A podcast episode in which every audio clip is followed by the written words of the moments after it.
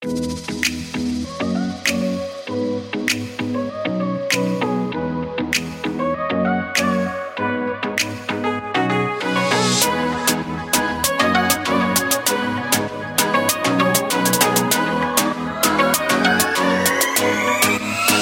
guys, what is happening? Welcome back to Creating Space. We are running strong. And most of you know my professional soccer background. This young lady stems from a bit of six degrees of separation from that. Uh, if you remember back to Ella Masar, episode 10, Ella is great friends with a female soccer legend that goes by the name of Yael Averbuch. Yael, nine years pro. She's played overseas in Sweden. She's played overseas in Cyprus and Russia. She's got 26 national team caps. She is the UNC record holder for 105 consecutive starts. She, at one point, held the fastest goal in NCAA history as she scored straight from the kickoff. Four seconds, I believe it took. She's got three championships in women's professional leagues in the United States. She also writes a soccer blog for the New York Times. She's currently a player for FC Kansas City in the National Women's Soccer League. This is Yael Averbuch. Yael, what's happening? Welcome to Creating Space. Hello. Wow, that intro uh, that made me sound pretty good. I don't know. you had to hold your breath for that one, didn't you? I know. I know. Um, thanks. So yeah, I'm happy to be here. So you also, alongside of that, you're also the founder and CEO of Techne, which is a soccer training app for men's and women's uh, the youth of America, the a development app, right? Yeah, I recently launched my own business in addition to playing professionally. So it's been a fun road. But yeah, Techne Football, is a training app for basically technical training for players of all levels. I love that. It's it's a way to immerse yourself into something separate from the game, which I think a lot of athletes struggle to do or, or don't find an importance of doing. And um, finding something linear to the game is a good way to help immerse yourself into business while you're still in it. Where did this idea come from? Yeah, well, basically, I, I, work with a lot of players in individual small group settings, and that's been the thing that has gotten me to the highest level over the years. Is like the time I spent alone with the ball outside of my team training. So that's the part of the game that I'm really passionate about, and I feel like that's also an area that players can actually control. Like as we know, there's so much in soccer that you just can't control. So your ability on the ball is one thing you have direct control over. So I was looking for a way for a while to be able to actually provide training programs for players that I'm not working with on a regular basis in person. And uh, took a while to get it off the ground, but now I have the app that basically is like your personal coach for technical training. I love it. it there's such a need for players to be able to have very niche focused ideas to because it's one thing to go onto YouTube and try to search for uh, ideas to, to to work, but it's another thing to get into the app and get really in depth teaching. I think is fantastic what you're doing, yo. Thanks so much. Yeah. Yeah. I feel like there used to be no information out there. Like when I was growing up, I had to get VHS tapes, and now there's too much information out there. So it's like people need to focus in a little bit. It's constant saturation. Look, you've got such a great story. I mean, you hold records all over the place. You are a peak performer, 26 caps with the U.S. women's national team. You've done a lot in your career. I want to see kind of what it's been like walking in your shoes. So let's start back a little bit before you decided to commit to the University of North Carolina, which, by the way, Anson Dorrance is one of the best, if not the best, soccer coach that has ever walked the face of the the United States. Uh, what does he have? 22 national championships. He's got the most wins in college soccer history, and 33 of his players have played in the Olympics. I mean, he's a pure developer. Talk to me a little bit about what it was like, why soccer, and why the University of North Carolina. Yeah, I well, that's pretty much why I went there because of Anson. Um, but yeah, I think you know I, I started playing soccer when I was nine, just like any kid. I didn't have any special relationship with the game. Uh, my parents are athletes, but they're long distance runners and just like general lifelong athletes. So not a family that knew anything about soccer, but just started playing because my friend in school played. And then I think you know just because of my personality, pretty quickly I was very serious. Um, like I remember when I was nine saying I wanted to be a professional soccer player. I don't really know if I knew what that meant, but uh, I always I always wanted to be in the Olympics, be in the the World Cup, um, and play at UNC. Those were like my things. Um, and I would watch these VHS tapes. I wasn't joking when I said VHS tapes. I would watch these VHS tapes on repeat of like the UNC women's soccer dynasty. So that became my goal when I was really young.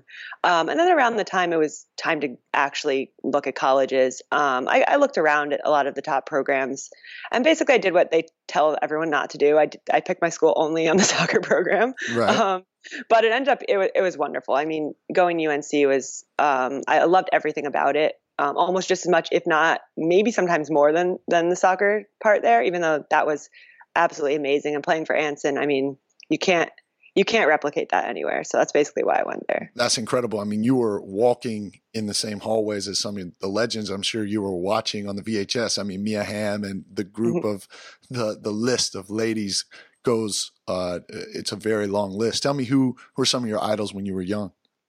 Yeah, well, I mean, obviously Mia Hamm, um, you know, Kristine Lilly, Michelle Akers. Now she, like a lot of players, don't even know some of these, um, some of these women because there's not that much video footage. But um, definitely, you know, Julie Foudy, um, Brandi Chastain, all of those players I, I, watched play in the 99 World Cup, and those were like my heroes. I had posters all over my wall. Actually, I think I still have those posters at home in New Jersey. I used to have but, a I used to have a, a, poster of Brandi Chastain from the celebration yeah, when she had her, yep. but but not necessarily because I thought she was a great footballer, but because I thought she was so hot. I had a poster. Yeah, I had a poster for a different reason, but yeah, I think a lot of people had that poster.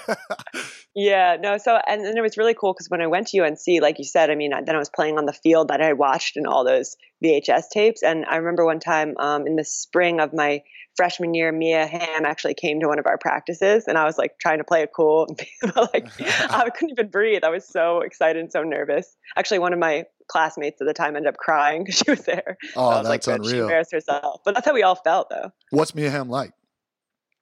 Uh, I mean, re- really nice, kind person. She's very quiet. Like, not you would never really? think like, oh, here's this massive celebrity. She's just very quiet. Um, really kind and like very knowledgeable about the game.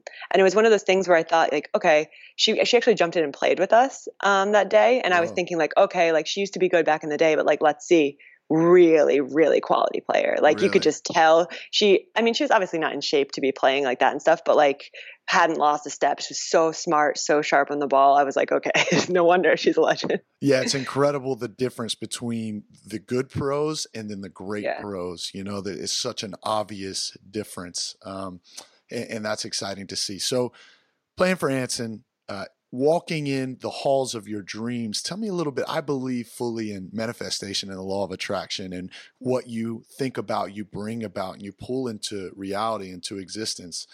It sounds like that's a little bit of something that was going on in your life. You were dreaming at, from a young age to play on that field, right? Yeah, for sure. And it was the kind of thing like I didn't realize this as a kid, and now I, I believe in a lot of the same stuff, and I've read a lot about that. But as a kid, I knew I was going to play there. It wasn't like, oh, I hope. I just knew like that was the thing to do in women's soccer. I knew I was going to play there. Um, then when I was in high school, I'm feeling a little rebellious. I was like, I'm not going there. Um, but but when I ended up at UNC and like training on on the field that was in all the videos, playing games on that field, um, yeah, it was a little bit surreal. It was like this is actually what I dreamed of as a kid. Wow. Um, and putting on that jersey was awesome. But at the same time, like anything, it becomes your norm, and then you set new goals. So I, the second I was there, I kind of got used to it. Then I was like, okay, I don't just want to be on the team, but I want to be like one of the best players on the team. Sure. So that's kind of how I am. You know, I wherever I get to, then I'm like, okay, now what's next? So I, that's a little bit how I felt there. Refocusing at new points all the time is so vital to continue to ha- to push towards your macro vision or your macro goal right? It's it's so easy to get comfortable and complacent once you get to a spot but i can imagine sounds like your macro vision was to play pro and, and the national team the olympics world cup so on and so forth. When did you get your first call into the women's national team yeah, it was it was 2007, so I'm pretty sure I was a junior in college, um, which was really exciting because obviously, you know, you think, okay, I'll play college soccer, then hopefully when I'm done, I'll play professionally and then sure. one day play on the national team. But I was very fortunate. I, I went into a training camp um, and had no idea what to expect, and then actually got invited to go on this trip to China. Um, which of all places to travel with the national team for your first trip is like a little bit unsettling, but um, but no, it was like uh, it was awesome. And I remember being on the bus heading to our games in China, and I didn't want to listen to music or anything because I was like, I don't want to forget any bit of this, like anything, the sounds, any of the smells or anything. Right. Of course, that that did fade a little bit, but I like wanted to be so focused in the moment because I was I knew that like one of those games might be me achieving like my all time dream. What were some of the the most vibrant smells and sounds and some of those memories? Walk us through a little bit about what that was like. Yeah, it's funny because I actually don't remember as much as I thought I would by not listening to the music. and funny enough, probably if I had listened to some music, I would remember it by those songs. So sure. I maybe did it a little backwards. but, right, right. But I do remember. I mean, I remember things like the songs that were being played in the locker room, and like there was a Snow Patrol song that was really popular at the time. That was like always going in the locker room before. Sure. Um, and I mean, I have like a very vivid memory of going in, being subbed into that first game because I legitimately could not feel any of my limbs. Right. Um, which is a really bad feeling when you're about to go in the game. Um, but yeah, it was just like I knew what I was doing was so important that I think the the nerves were just um, yeah, I was I was ridiculously nervous. I can remember when I made my MLS debut uh, against Toronto FC it was like the 73rd minute. I was coming I was coming in at right midfield and I, I walked onto the field. I got a subtle cheer from the stands and I was unsure whether or not I actually belonged there. It was it was so surreal for me for for a moment because I had dreamed of being there for so long. Did you feel like you belonged when when you when you came on in that moment? Um yeah, I think I felt a little bit like out of my depths. Um sure and, and, this was around the time too where there there were still some of the legends I had watched on TV playing on the team, which like UNC, it was kind of like going to UNC, but it was like magnified because they were still there and they were supposed to be my teammates, but I was basically like watching everything they were doing. Like, how do I be like them? Um, so I think I definitely felt like I was getting an opportunity that was ahead of where I was as a player. Right. Um, but but at the same time, I knew I had trained for that my whole life, and I knew that I had worked on things that that made me belong. Okay. So in a lot of ways I felt like I belonged, but there were other ways I definitely was like, "Oh, this is I'm not really ready for this." right. And and and do you remember any of the plays in, in the moment or or what what's I guess a better question would be what are some of the best moments you have of playing alongside alongside some of the idols that that you had watched since you were young? Yeah, honestly, um, I think, and this might have been some of my problem with the national team over the years. I think some of my best moments were actually in training, which in the games, this is kind of like a little bit of a pattern for me with the national team. Is I would do really well in training, um, and I have memories of like playing in the midfield with like Shannon Boxx and Carli Lloyd, and like my first times doing that. Um, actually, really funny story. I was like at one of my first national team camps, and we had a little uh, scrimmage against boys. And so I played on the reserve team against the first group of boys, and then the starters were coming out right after us. So after our reserve game against the boys team, I like chowed down a whole foot long sub from Subway because they like gave us food after and I was starving. Right. And then at the time the coach was Pia Sundhage, who's now the coach of Sweden. And she's like, uh, yeah, we need you for the next game too, because I was going to get a chance to play with the starters, but I had just eaten this huge like stuff, and I was like, "Are you serious? This is my first chance to play with the starters." It's like I, just, I could like literally my stomach hurts so bad. right. But I think um, for me, I was so relaxed in training, and then that's where I really felt like I belonged. And I have some great memories of like Kristine Lilly, you know, um, crossing in a ball that I finished and things like that. That for me, that was like I was in the the videos and stuff I was watching as a kid when I was doing that, um, wow. or sco- scoring on Hope Solo for the first time and things like that. Um, at the time, Briana Scurry too was um, was in goal and like playing with her. But then I, I think for me, I never quite broke into the team enough where I felt comfortable like that in the games. So it always was a little bit of that feeling of like, oh, I'm getting my one chance, which can be good, but for me, that's not how I operate well. Um, I operate when I feel like I belong, and then um, and then I just have to prove that. So it was a little bit of a like a an emotional roller coaster. Sure, the professional game, the pressures of professional yeah. game is a, an emotional roller coaster. Is that something that uh, you have prepped yourself well for? You know, is the mental side of the game something that you really focus on now as a as a seasoned pro? Yeah, I think, you know, it's something like everything that I've done well at over the years. And I've also had times when I realize I have not done well at. Um, and I'm, you know, I'm a journal keeper, so I have like all these notes in my journals of. Uh, it's funny to look back through them of all my um, on plane rides to various camp, training camps or games or things like my notes to myself of what I was going to try to focus on. Right. So I'm very intentional about everything I do, uh, but that doesn't always mean I do it that well or it's easy. You know, it's. Um, I think it's almost harder for somebody who has trained their whole life for something to show up in that situation because that just adds so much pressure. So I was very aware at the time, and I, I, still am when I go into like a professional preseason, even as a veteran player, I still feel the same way I felt as my first preseason, which sure. I don't know if that's a problem. I think it's a good thing, but it's also like, okay, you need to chill out a little. Right, right. It, it it's so interesting how we build up these scenarios in our mind and they become so much bigger in our heads than they actually are in reality, right? For sure. No, always. And I think that that is what I have to do. I don't have to amp myself up. I have to relax myself and just remind myself this is just any other game. It's just any other fitness test or whatever it is. So I struggled with performance anxiety my whole career and had no idea until the latter stages of my career what it was.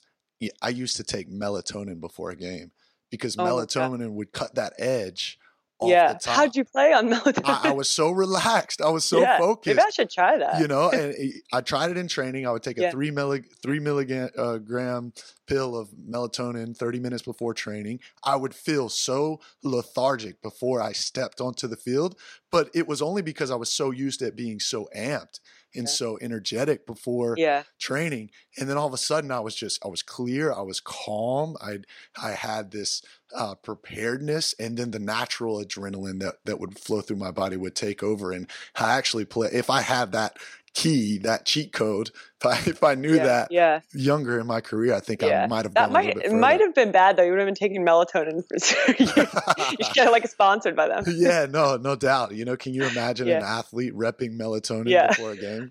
How, how, no, but I do think there's something to be said for that though, because I I think that for people who naturally like care so much about what they're doing, that that can go over the line of being then detrimental. Um, and I know that for myself too, is I have to like really just calm down before games and stuff, and just I kind of almost have to not care sure. um, to even out how much I actually care. Right. So I've noticed that players over the years, like some players who you know never thought they were going to get called up to something or did never think they were going to be a pro player, they just step in. They don't care. They just right. play. So and that's obviously the best place to perform well. So if you can like fake yourself into thinking that. Somehow. I was I, I was always so jealous of those players that did not care. They were so ignorant to the pressure and they yep. were easily able to access the flow state and they just hopped into a scenario and they were just fine. It, it was never like that for me. Yeah. Let, us talk a little bit about the journey because I think we obviously see where you are now and all the great accolades that you have, but it's not easy to get where you are. Um, talk to us a little bit about some of the most difficult circumstances that you've had throughout your process of being a professional athlete. Yeah, I have a distinct memory of my first professional season because for me, that was a dream come true. You know, I signed my first pro contract and I literally accomplished what I said I wanted to do when I was nine years old.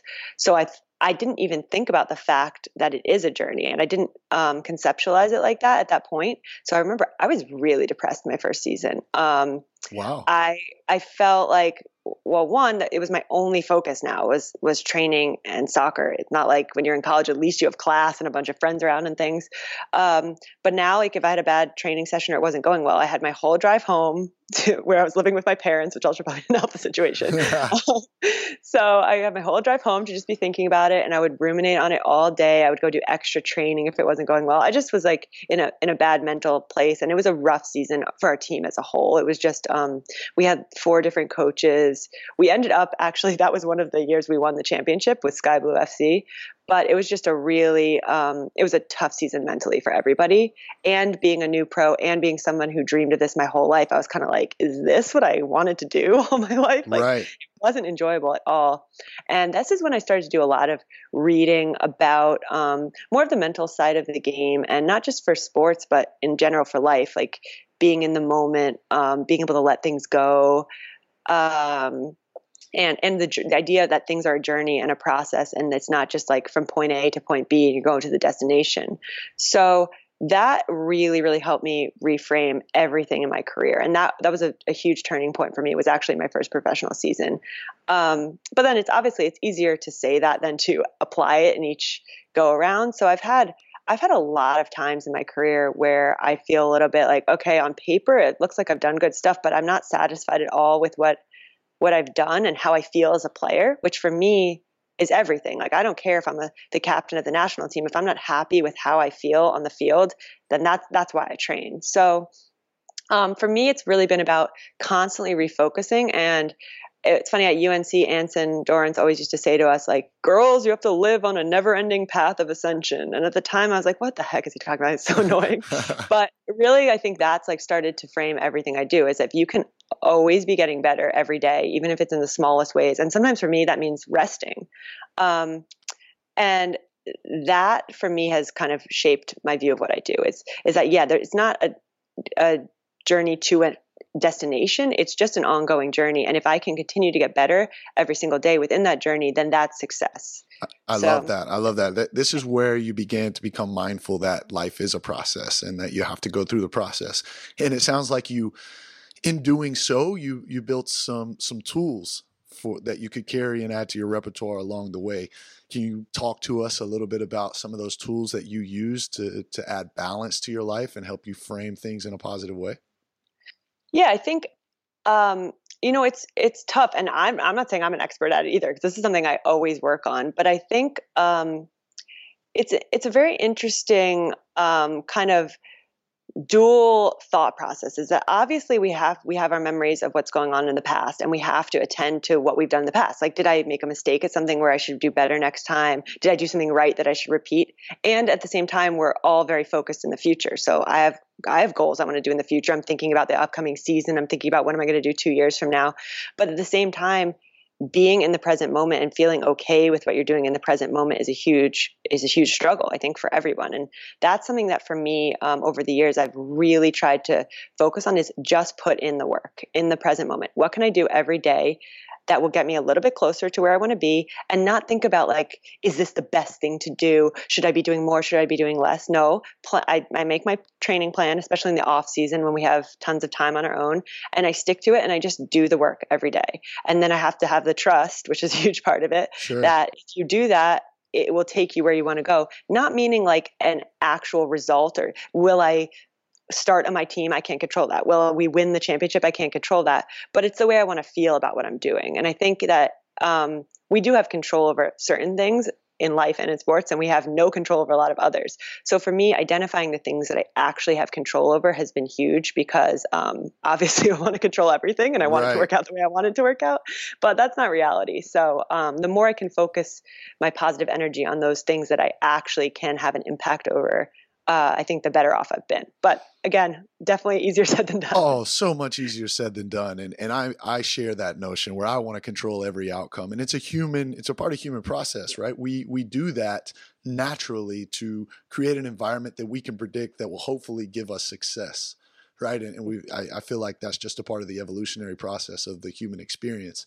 So what are some of the things that you have been able to let go off of your shoulders, let go of things that are not controllables that you try to hold on to, grasp and cling on to for so long to try to manipulate for, you know, that were caused that was causing you some some peril. Yeah, I think well, a huge thing for me has been my experience with the national team. Um, you know, I it's always been my goal to play in an Olympics and World Cup, and I I said those were my goals. So for me, like, there's no excuse. You got to achieve them. Right. But that's something I, I've really realized that is not in my control. Um, as much as I can be the best player that I could possibly be and all that, I can't. I cannot influence someone's opinion of me um, or what actually happens. Maybe I have bad timing um, with like I feel a little sick one camp or whatever it is. Um, all of that is not within my control. So for me, letting go of um, some of the things I said were goals and accepting that maybe those won't happen has been um, it's been an ongoing process. I still am I'm still working on it, and I think what's been helpful for me is to actually look at where I am as a player, and those are the parts of it that I can control. Like if you had told me as a kid um, that I would have the capabilities I have today as a player and feel the way I feel in the field, I, that I have far exceeded what I thought I was capable of in terms of improving some of my weaknesses. Um, just yeah, the way I feel when I play pickup, when I'm on the ball and doing things. But at the same time, and there are things that I actually wrote down that I wanted to do that I have not done realistically, it's probably a little late in my career for that to happen. Not impossible. It's still like sure. I'm hoping, but it probably won't happen. And for me to accept that like that actually might not happen, but at the same time, I feel really proud of who I am as a player.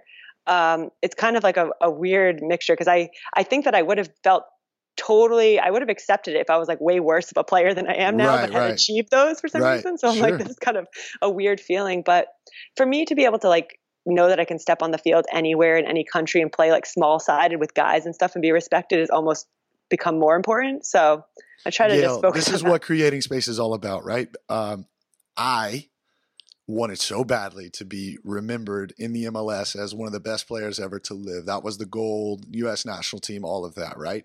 And I climbed from a small town in South Carolina. I grinded for as hard and as long as I could to get to the point that I did. And then the pain for me and the suffering came when I realized that I'm not going to make where I, where I thought I was going to get.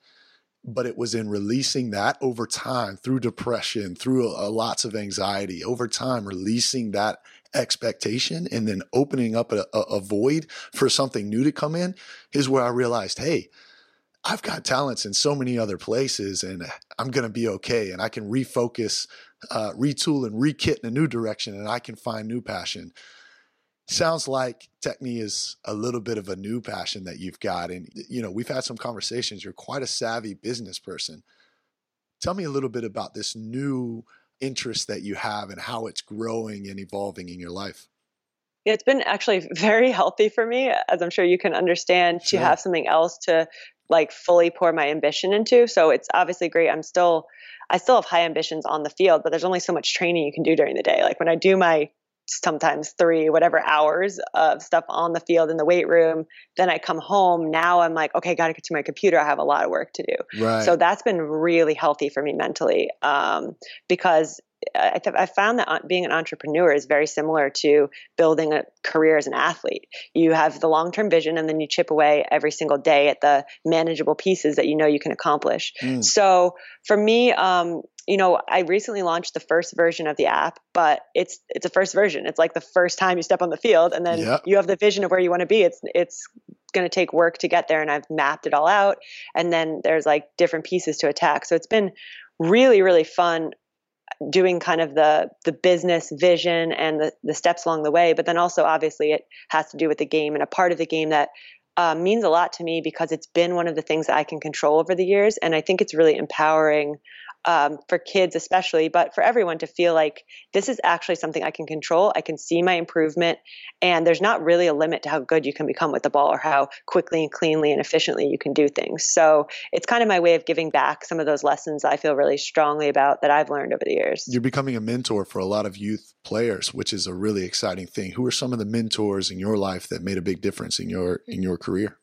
Yeah, my parents were huge mentors of mine. Um, not specifically in soccer because they didn't they didn't know the game. We right. learned it together. We had some funny memories of like misunderstandings of things we were supposed to practice and stuff. but um, I mean, I woke up every morning as a kid, and my parents had already gone for their run or done their workout and had showered and made breakfast and stuff, and that that to me was normal. Like every day, if you're an athlete, you do your training. Sure. There was no, it would be snowing outside, whatever. They'd be jumping rope in the house. Like there were no, uh, never an excuse of like, oh, we couldn't work out today. It was just what they did every right, single day. Right. Um, which now I realize is absurd. When I go home, they're like, I wake up to jump rope every day and stuff.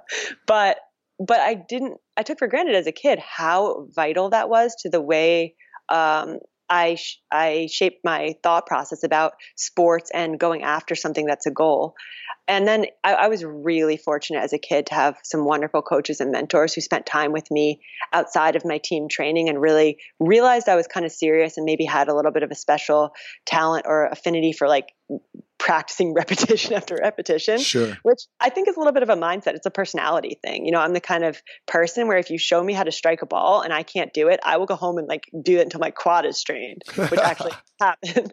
So I think that the coaches realized that, and that was exciting for them because you know you coach a bunch of kids and none of them want to be there. So the second you find one who's like really into it, I think um, you know the time that people spent with me outside just I don't think they were getting paid or anything to do that. It was just out of the goodness of their heart and because they felt a little bit excited about showing me some things with the ball. That was that was everything to me. That was set the foundation for my eventual obsession with, you know, trying to become a master of the ball and everything I've done since then, the way I've trained over the years, now my new business. So that was that was huge for me. What do you think is you, you spoke a little bit about mastery and I love peak performers. I love peak performance. I love mastery level stuff. It's just I'm juiced, I'm fueled by it. What do you think is the difference between masters and those who think they want it but find out that they don't? Yeah, I think it's really it's all in the mindset and how you approach what you do. Um, there are people who are phenomenally talented who are not masters of what they do, and this is, I think, something that's also reshaped how I think about um, the game and what I've done. Is there are people not to take anything away from them. There are people on our national team, men's and women's, who are not masters of the game, and there are people who will never make the national team who embody a lot of the characteristics of mastery in the sport. Sure. And soccer is like that. It's not like uh, you know maybe there are sports that get closer to like maybe martial arts. The more of a master you are, the more you win at competitions. But soccer is one of those things. Like even you see it in games. Like your team can dominate the game and still lose. Right. Um, so it doesn't directly correlate to success in soccer. But I think that the mindset with which you approach your training and what you do with the ball like dictates if you, if you're seeking mastery. And I see kids all the time like they'll be like, "Oh, I got in a thousand touches," and I'm like, "Well, what does that mean? You're just touching the ball everywhere. Like right. that's not a thing. That right. doesn't matter. But you can get in 20 really quality touches, and that's bringing you closer to mastery. So I think um, appreciating that concept and training with that in mind has been. Um, it's really continued to energize me and motivate me because that's something I can always strive after. Like whether my dream of playing on the national team is possible or not, you know at a certain point that will become irrelevant and i'm i'm seeking to become more and more of a master and fine tune what i'm doing. So this is why i've invited you on a creating space because every person who is an entrepreneur they create a business that's based off of who they are. It's a, it's a piece of themselves. What i like about you is that you've created this subset of you which is based on a level of mastery based on a mindset. What do you think are the most important pieces of your particular mindset that you would like to share with the creating space tribe to maybe rub off on them? Yeah, I think um, I think competitiveness is huge, uh, and there's a healthy way to compete, but not just competitiveness like I want to be better than someone else or build a business that's better than someone else, but it's that self competition of like mm. whatever I did last time, I want to make it better. Um, and that that certainly is something that's huge in my own training. I'm like a scorekeeper. Anytime I'm doing anything, I want to keep track of how many I can do and then do better next time. That's just like my mindset. Right. And I think it's the same thing in business. The more you're keeping track of where you are in a lot of different ways, the more you can judge if you're improving, or maybe if something's a little off and you need to change what you're doing to then improve. So I think, um, yeah, that competitiveness. And then I would also say equally as important is is that be, like belief in yourself. And not even to me confidence can go up and down but it's the underlying self belief of if you don't believe that you can accomplish your end vision whether it's being a professional athlete having a multi-million dollar business whatever it is then like no one else is going to believe in you. You can get whatever investors whatever but if you don't actually believe that that vision is possible and have the steps planned out where you can see it coming to fruition then no one else should believe Where no one else should buy that self belief comes from um, for me, a lot of it has come has come from the actual work I know I'm putting in. I think for everyone, it's a little different potentially. Um, and and people, you could potentially have no reason for your self belief, but if you believe it, it's it's good. I mean, sure, it's all about your personal truth. So for me, I know that I'm doing the the right things for me every day to get to where I want to go. So I believe I can get there. Right. Um, so it's kind of like a dual focus. Is that um, to get there, you need the self belief, but to have the self belief, you have to be doing the things to get there. Yeah. So I found that that's like a, a really um, important pattern throughout my life in everything I've done. Um, and it's a, a momentum that builds. And the more, the closer you get, the more you want to put in the work, and the more you put in the work, the closer you get to the vision. Mm, so powerful, and self awareness is key. You know, and and that's something I want to ask you. You seem to be a very self aware human being who is Yael Averbuch at the at the very heart and core of it all? Oh, that that is a hard question to answer. Right. Um, yeah, I think um, you know it's definitely it's definitely changed a little bit over the years, but I think that in general the way I like to live is I don't do anything that I think is not the best way to do what it is. And that's kind of weird way of saying it, but basically I have a very strong memory for like feelings of regret. And there are only a few things in my life that I remember that I'm like I actually regret doing that. Um, so I I try to live in in a way that I will never look back and be like, oh, I should have done more, or I should have gone to that, I should have talked to that person. Um, I operate every day thinking like, I don't want to look back on this and hope I did it different and wish I had done right, it differently. Right, right. Um, and that's really been like, that's a huge part of my personality that I've had since I was a kid. But I think that the um, I've become more aware of it and then actually put it into action in other ways, like doing the things that are kind of hard to do in the moment, just because I don't want to look back a week from now and be like, oh, if only I lifted weights that last Monday when I was exhausted. yeah, yeah, yeah. This is so good. What do you think are your favorite parts of yourself?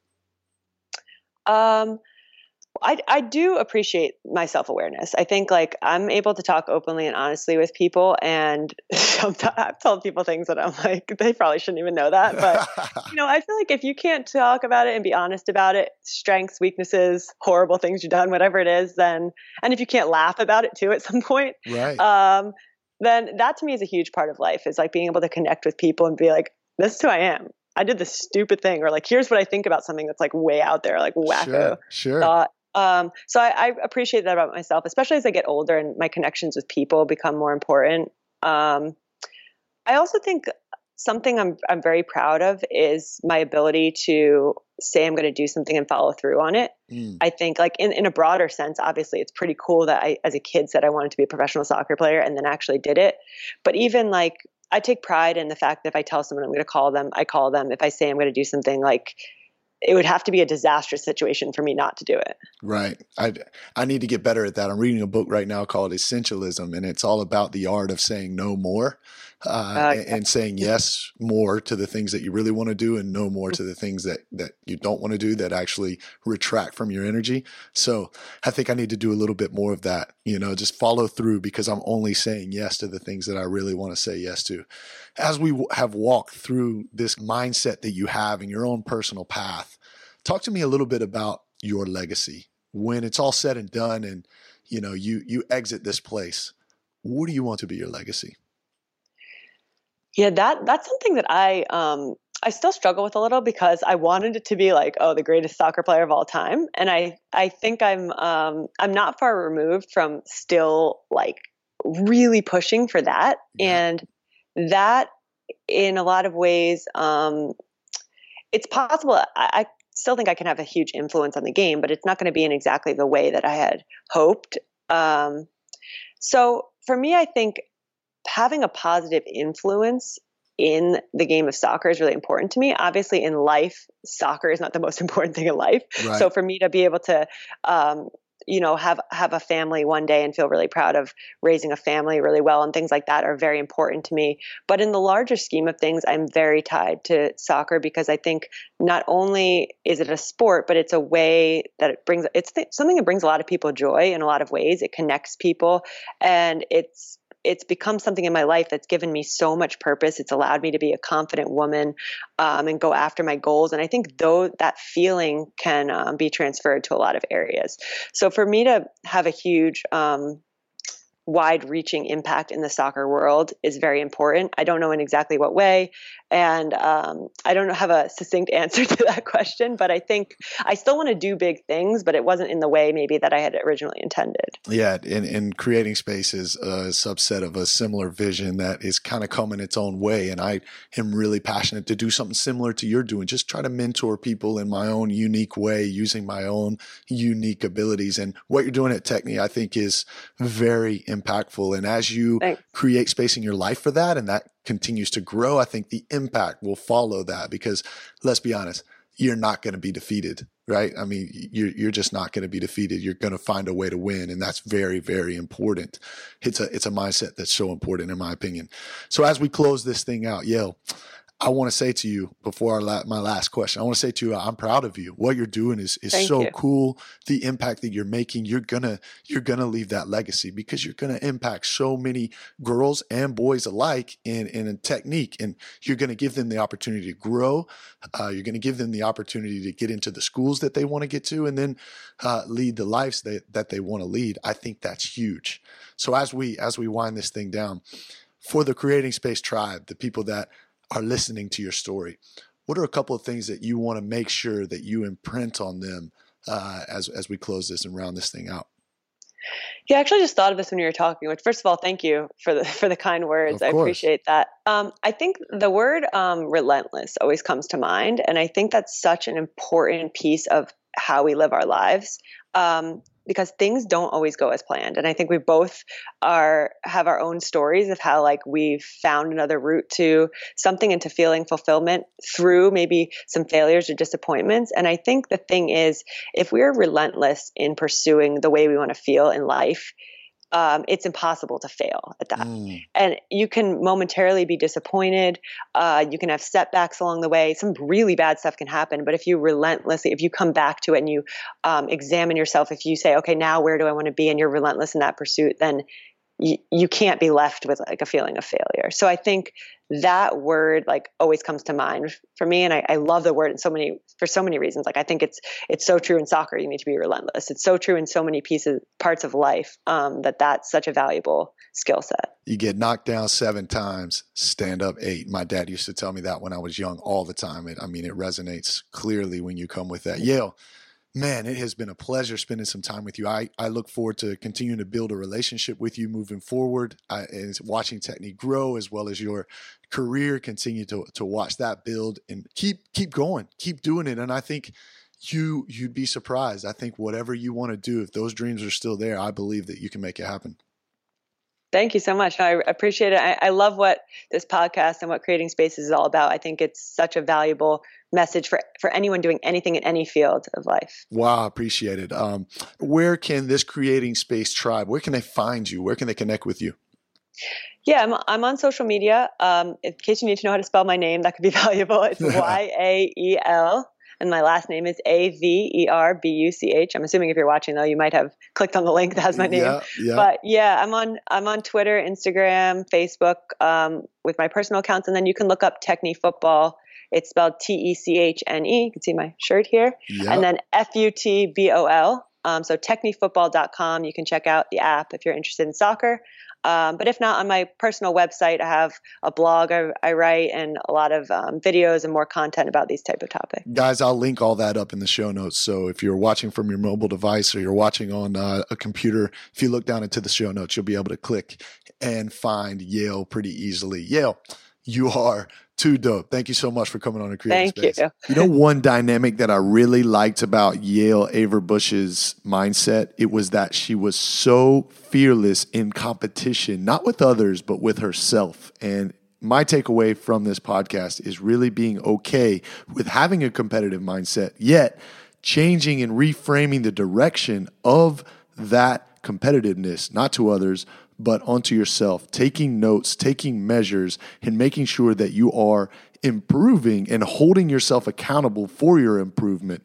Now, at the same token, let's not allow ourselves to damage our own self worth by being too competitive with ourselves, but let's give us a level of measurement so that we can judge the distance that we have improved. But at times, let's make sure that we give ourselves grace because we're not always going to be as good as we were, but we're always going to be as good as we expect ourselves to be. So consistency is extremely important. And if there's anything I take from Yael, it's that the persistence that she has had over the years has really rendered her relentless in her pursuit for success. And if there's any measure in her 26 caps for the U.S. national team aligned with her new ventures in Techne, Yael's destined for success. And I am extremely excited to have had her on the podcast. I'm extremely excited for you guys to witness her mindset. Please reach out to her. You can find all of her information on the show notes. Remember, keep pushing yourself to be the best version of yourselves. If you've enjoyed this podcast, hit the share button. Make sure you send it off to someone who you know maybe knows Yael or maybe would really be affected by this podcast message in a positive way. So, without any uh, any more further ado, you guys have a great rest of your day. Mindset Monday coming around the corner. I can't wait to jump on that with you guys. You know how much I love bringing you a little bit of Mindset Monday juice. We'll see you then.